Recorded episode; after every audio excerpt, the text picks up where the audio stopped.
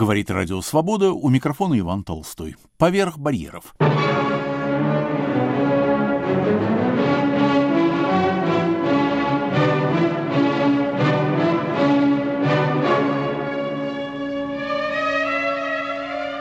Новая беседа любителей русского слова с Борисом Парамоновым. Сегодня разговор о Николае Тихонове. В минувшем декабре имел место некий юбилей, похоже, мало кем замеченный. 125 лет со дня рождения поэта Николая Тихонова. Это был поэт, давно и закономерно включенный в ряды советской классики. Его признали сразу и безоговорочно. В том самом 1922 году, когда появились две первые его книги стихов под выразительными названиями «Орда» и «Брага». Названия говорили сами за себя. Возникал образ некой стихийной силы, неуправляемой ничем, кроме собственного опьянения. Эту брутальную мужественность сразу же отождествили с революционностью, с воспеванием революции в ее стихийной мощи. Об управлении этой стихией речь поначалу не шла. Достаточным казалось ее бесспорное присутствие в победных рядах революции. Никаких политкомиссаров в тихоновских стихах не было. Стихия существовала в собственной внушительной мощи, и это казалось достаточным для приятия молодого поэта в ряды борцов за революцию. В конце концов, он ведь из Красной Армии пришел, из Красных Конников демобилизовался. В книге Шкловского «Сентиментальное путешествие» впечатляюще описано появление Тихонова в знаменитом диске «Доме работников искусств», расположившегося в экспроприированном особняке богача Елисеева. Помню, как появился Николай Тихонов. Сперва пошел в Ленинграде по студиям слух, что появился красноармеец-кавалерист вроде унтер-офицера и пишет стихи, очень плохие, но с замечательными строками. Потом появился и сам Тихонов, худой, по-солдатски аккуратно одетый, тренированный. Поселился он внизу в Доме искусств, в длинном, темном и холодном коридоре суровый мороз коридора Дома искусств, военная служба и колка льда на улице не повредили Тихонову. Тихонов не дорожит своими валенками. Он растет, меняется, читает историю морских войн и учится английскому языку. Имея хорошую биографию и настоящую мужскую выправку, он не пишет просто о себе, а проламывается через русскую культуру. Учился у Гумилева, учился у Киплинга, учился у Пастернака, учился у Хлебникова. И эта работа сохраняет Тихонову его романтизм. Он остался все тот же, и шарф вокруг его шеи, и узкие, как ножом обрезанные щеки его, все те же. Борис Михайлович, в этом суггестивном, как вы любите говорить, тексте есть не очень понятное место. Что значит Тихонов не дорожит своими валенками? Что ему мороз в диске нипочем? Я не процитировал предыдущий текст, где у Шкловского описан знаменитый разговор Зинаиды Гиппиус с Есениным. Есенин пришел в валенках. Гиппиус посмотрела на них в ларнет и сказала, какие у вас интересные гетры. А Есенин ответил, это валенки. Понятно, что Гиппиус знала эту крестьянскую обувь, но она хотела указать Есенину на искусственность, на фальшь его маскарада. А Есенин на нем как бы настаивал. И вот такой маскарад не нужен был Тихонову. Он явился сразу собой, со своим узнаваемым голосом. Ему не нужны были стилизации. Вот смысл этих слов Шкловского. Ну да, конечно, тихоновские баллады сразу узнаешь и ни с чем не спутаешь. Боюсь, Иван Никитич, что такая классификация Тихонова, будучи в общем верной, все же уводит в сторону. Мне не совсем понятно, почему Тихонову так сразу и охотно вменили этот балладный строй его поэзии. И это делали не только бесхитростные читатели, но и вполне искушенные специалисты. Вот что написал, например, Юрий Тынянов в известной своей статье 1924 года «Промежуток». В этой статье он поставил Тихонова в ряд Есенина, Ахматова, Маяковского, Пастернака и Мандельштама. Вот какое место уделялось Тихонову – рядом с первой, что ни на есть, пятеркой. Тыняров писал. Балладу нашего времени начал Тихонов. Баллада могла создаться на основании точного слова, почти прозаически честного. Тихонов недаром в кружке прозаиков. Слово у него в балладном стихе потеряло почти все стиховые краски, чтобы стать опорным пунктом сюжета, сюжетной точкой. Сюжетный барабан выбивает дробь точных, как счет слов. Хлеб два куска, сахарного леденца, а вечером сверх пайка шесть золотников свинца и сюжет, не задерживаясь, не преобразуясь в стихе с голой скоростью, летит через 3-4-5 строф под откос романтики. И вот Тынянов обнаруживает подлинную школу Тихонова, традицию, которой следует этот, по всем впечатлениям, стихийный талант. Впечатление, произведенное Тихоновской балладой, было большое. Никто еще так вплотную не поставил вопроса о жанре, не осознал стиховое слово как точку сюжетного движения. Тихонов довел до предела в балладе то направление стихового слова, которое можно назвать гумилевским, обнаружил жанр, к которому оно стремилось. Вот самое необходимое связующее звено – Гумилев, поэт воинского и всякого иного мужества. Но Тынянов заканчивает этот пассаж словами о том, что Тихонов на Маладе не остановился, что он ищет дальше, что он заболел эпосом, хочет писать поэмы, овладеть большой формой. И мы знаем эти скоро появившиеся поэмы «Лицом к лицу», «Дорога» на любимом автором кавказском материале и «Выра», вещь, которая мне напомнила поэмы Пастернака, той же искусно организованной словесной невнятицей, то есть явным знаком ухода от нарративной поэзии, от стихового сюжета, или, лучше сказать, фабулы, рассказа. Но мне так и не ясно, почему Тихонову так упорно усвояли жанр баллады. Их у него совсем немного. В 1925 году он издал сборник под названием «12 баллад». Вот и все, 12. А прочих стихов были многие десятки. Пора бы привести примеры из самого Тихонова, а то у нас все время идет разговор о его интерпретаторах. Несомненно. И вы знаете, Иван Никитич, что мне напоминают иногда лучшие стихи Тихонова? Отнюдь не балладу, а романс. Ну, или, скажем проще, песню. Посмотри на ненужные доски, это кони разбили станки. Слышишь свист, удаленный плоский, это в море ушли миноноски из заваленной льдами реки. Что же я, не моряк и не конник, спать без просыпа, книгу читать, сыпать зерна на подоконник. А, я вовсе не птичий поклонник, да и книга нужна мне не та. Жизнь учила веслом и винтовкой, крепким ветром, по плечам моим узловатой хлестала веревкой, чтобы стал я спокойным и ловким, как железные гвозди простым.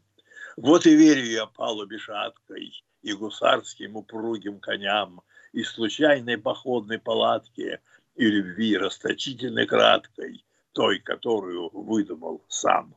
Чуть ли не Акуджава. Тогда давайте и я прочту из той же серии. Вот это, например. И тот же Анапест. Полюбила меня не любовью, как березу огонь горячо, Веселее зари над становьем молодое блестело плечо. Но ни песней, ни бранью, ни ладом Не ужились мы долго вдвоем, Убежала с угрюмым намадом, Остробоким свистя каюком. Ночью в юрте за ужином грубым Мне якут за охотничий нож Рассказал, как ты пьешь с медногубым И какие подарки берешь. Что же, видно, мои были хуже? «Видно, хуже», — ответил Якут, и рукою лиловой от стужи протянул мне кусок табаку. Я ударил винтовкою озим, взял табак и сказал «Не виню». Видно, брат, из сгоревшей березе надо быть благодарной огню. Замечательно. У кого повернется язык сказать, что это не поэзия самой высокой пробы? Но ведь мы и другое знаем. Тихонов совершенно сошел на нет, хотя стихи писать отнюдь не переставал, о чем можно только пожалеть. Не сумел он остаться на уровне Орды и Браги.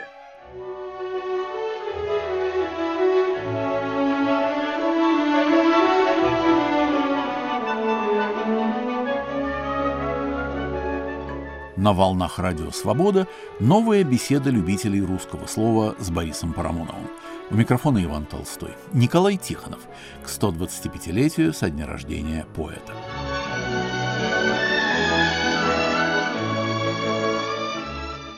На каком этапе, Борис Михайлович, вы определяете его упадок? С 22 года много времени прошло. Относительно свободные 20-е годы были еще в сущности впереди. Следующий после Орды Браги представительный сборник Тихонова вышел в 1926 году. Он назывался «Поиски героя». Стихи еще вполне приемлемые. Или, как сказал один современник, когда его спросили о новой книге Тихонова, «Ничего страшного». Вот именно, будем считать это комплиментом. Это свидетельство приведено в мемуарной эссеистической книге Лидии Яковлевны Гинзбург «Младоформалистки», ученицы Таньянова и Хинбаума. И мне хочется еще и другие свидетельства о Тихонове привести из этой ее книги, так зримо подающие литературную атмосферу тех баснословных 20-х годов. Ну вот, например, Недели две тому назад Борис Михайловичу Эйхенбауму в час ночи позвонил Мандельштам с тем, чтобы сообщить ему, что появился поэт Константин Вагинов. Борис Михайлович спросил робко, «Неужели же вы в самом деле считаете, что он выше Тихонова?» Мандельштам рассмеялся демоническим смехом и ответил презрительно, «Хорошо, что вас не слышит телефонная барышня». Тут дело не в том, кто лучше, Тихонов или Вагинов, а в той интонации изумления – с которой признанный специалист встречает сообщения о новом и претендующем на высокое место поэте. Ну, а уж если действительно их сравнивать, то Вагинов этого сравнения не выдержит. Поэт он сомнительный. Его стихи – некая неоклассицистическая стилизация, чахлые ростки академической лаборатории. Вагинов в прозе хорош, романы примечательные написал. «Козлиная песнь», «Труды и дни Свистонова», «Бомбачада». Да, и все три успел напечатать до своей смерти в 1934 году. Но где этому изысканному петербуржцу, сыну жандармского полковника при этом, где ему соперничать с мужественным дикарем Тихоновым, вот с такими стихами. Над зеленой гимнастеркой черных пуговиц литые львы, Трубка, выжженная махоркой, и глаза стальной синевы. Он расскажет своей невесте о забавной живой игре, как громил он дома предместий с бронепоездных батарей, как пленительные полячки присылали письма ему, как вагоны и водокачки умирали в красном дыму, как прожектор играл штыками на разбитых рельсах звеня, как бежал он три дня полями и лесами четыре дня. Лишь глазами девушка скажет, кто и ближе, чем друг и брат, даже радость и гордость даже нынче громко не говорят. Вот что такое стихия. Это действительно стихия, игра нечеловеческих сил, подсмотренная и восторженно воспроизведенная поэтом. Сами подумайте, громят дома предместья с бронепоездных батарей, и называется это веселой живой игрой. И вы при этом не чувствуете никакого морального негодования – это потому, что поэт перенес вас в высокие сферы словесной игры, где неуместны уже никакие моральные оценки. Искусство вне морально, или, можно сказать, доморально, или, как Пушкин говорил, поэзия выше нравственности, или, по крайней мере, совсем другое. Тут я бы привел одно иммигрантское свидетельство. Отзыв Георгия Адамовича о молодом Тихонове. Звезда Тихонова взошла очень быстро. В 1923 году он был уже одним из популярнейших в России поэтов. Слава Тихонова была упрочена. Успех Тихонова вполне законен. Прежде всего, это человек оптимистического склада души и мысли. Он в действительности созвучен революции, без всякого насилия над собой, без истерических вымученных приятий. Тихонову всегда весело, всегда он здоров. Тихонов сам по себе здоров. Даже у Маяковского по сравнению с ним есть напряженность, есть мрачная ирония, выдающая утомление раз навсегда принятой позой. Этот избыток сил в Тихонове подкупает. Свежесть его не только внутренняя, душевная. Он свеж в выборе слов, в ритме, в темах. Его длинные стихи-баллады стремительны и риски по движению. В них дует какой-то ветер, говоря иносказательно. Но, конечно, Тихонов груб, в самом глубоком, подлинном смысле слова. Могло ли быть иначе? Может ли не быть грубым революционный поэт? Он по самому призванию своему обречен не видеть в общей ткани тех отдельных нитей, из которых она сплетена, закрыть глаза, отвернуться от тянущихся за революцией грязи, крови и муки. Если бы только раз он взглянул на это, немного осталось восторга в его словословиях. Вот нам, Иван Никитич, показалось, что стихи молодого Тихонова похожи чем-то на песни Акуджавы. Но ведь Акуджава, даже если он поет о войне, все равно видно, что прежде всего это житель московского Арбата. А Тихоновский стих действительно вне культурен, вне морален, дик. Какой-то Арбат, голая дикая степь. Но это внеморальная дикость, конечно, не психологическая характеристика автора – атмосфера его лирики, образ его поэтического мира. Это вознесено над землей. Вот одна его декларация. «Я одержимый дикарь, я гол, скалой меловою повис балкон, к Тучкову мосту шхуну привел седой чудак Стивенсон. И лет ему нынче двадцать пять, он новый придумал рассказ. Ночь отменена, и земля опять ясна, как морской приказ. Пуля дум-дум, стрела, динамит ловили душу мою в боях, и смеялась она, а нынче дрожит болью о кораблях. Но я такой, ни молот, ни свет, и шхуни, что в сердце вросла, я не могу прочертить ответ соленым концом весла. Пусть уходит в моря, в золото, в лак, вонзать в китов острогу, я сердце мое, как боксер-кулак, для боя в степи берегу.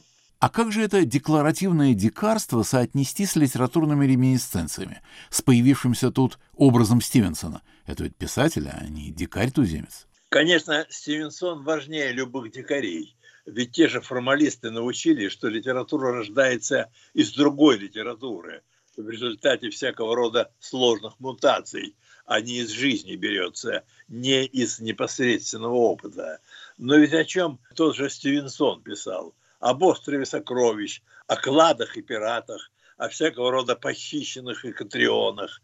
То есть, по-другому сказать, и надо повторять это неустанно, не бывает реалистической литературы. Литература всегда игра и выдумка, какой бы реальный опыт не стоял за автором литературное произведение всегда трансформирует материал живого опыта, смещает его, искажает, если угодно. Вот возьмем опять же у Тихонова стихотворение «Сага» о журналисте. «События зовут его голосом властным, трудись на всеобщее благо. И вот человек преисполнен огнем, блокноты что латы трепещут на нем, и здесь начинается сага. Темнокостюмен, как редут, сосредоточен, как скелет, идет. Ему коня ведут, но он берет мотоциклет, и здесь начинается сага. Газеты, как сына его берегут, семья его все города, в родстве глазомер и отвага. Он входит и в праздник, и в стены труда, и здесь начинается сага. Он искры и ветер, и рыцарь машин, Столетие испытанный друг, свобода охотничья фляга. Он падает где-нибудь в черной глуши, сыпняк или пуля. Он падает вдруг, и здесь начинается сага. Ведь какие слова главные, ударные в этом стихотворении? Темнокостюмен, как редут, сосредоточен, как скелет. Это же чистая фантастика, а не реализм, не репортаж. Поэзия, а не журналистика. Да, такие стихи мало имеют общего с тем Тихоновым, которого преподносили школьникам как советского классика. И мне хочется, Иван Ильич, еще другие слова Лидии Гинзбург привести из ее давнишних дневниковых записей «Живая речь современника о живом поэте».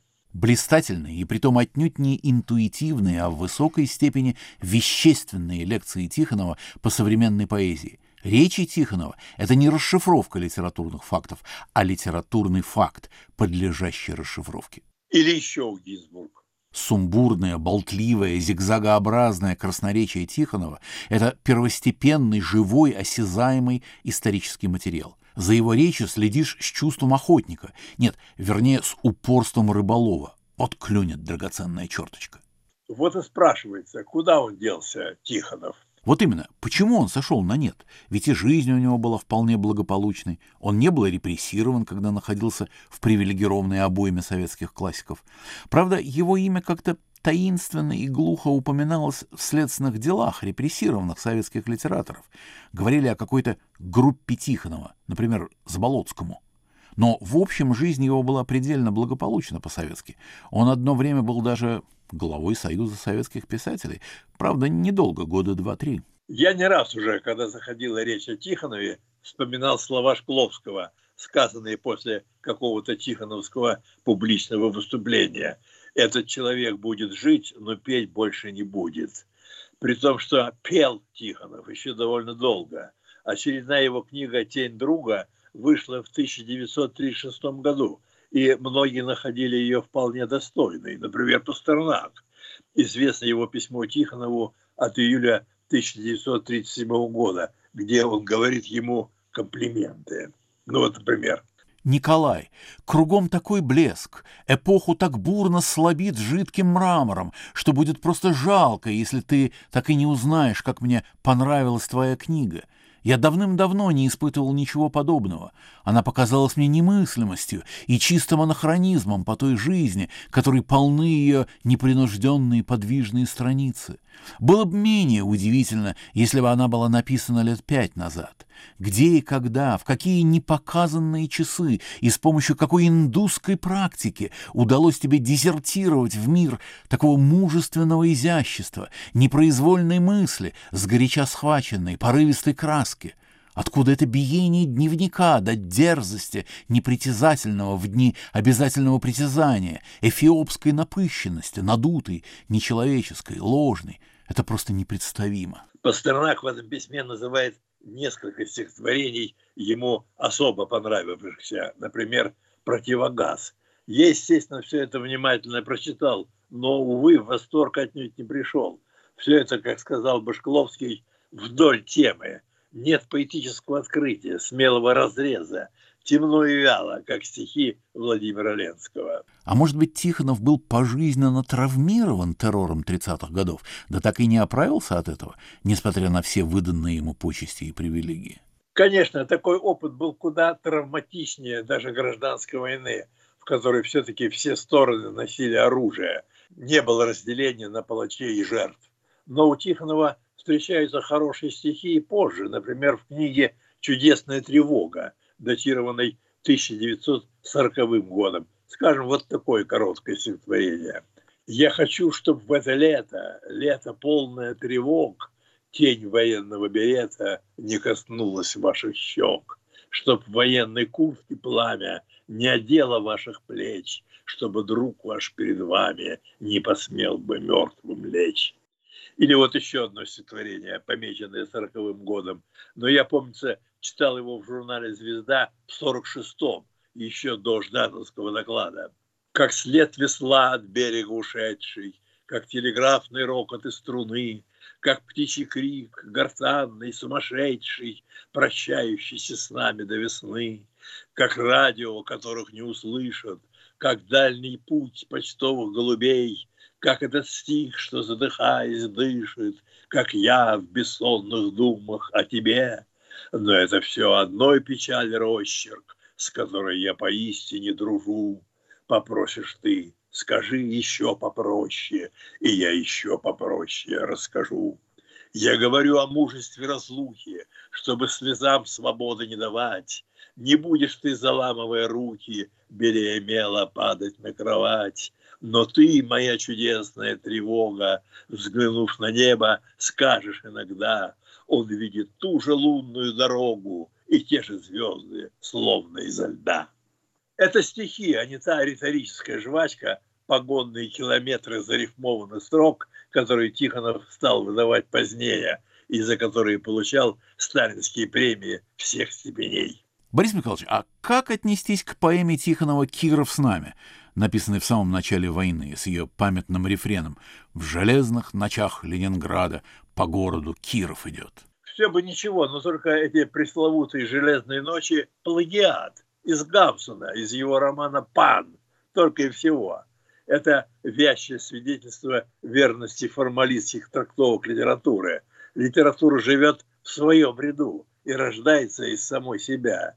Наш житейский опыт не всегда во благо, а часто, как и в случае Тихонова, в прямой вред.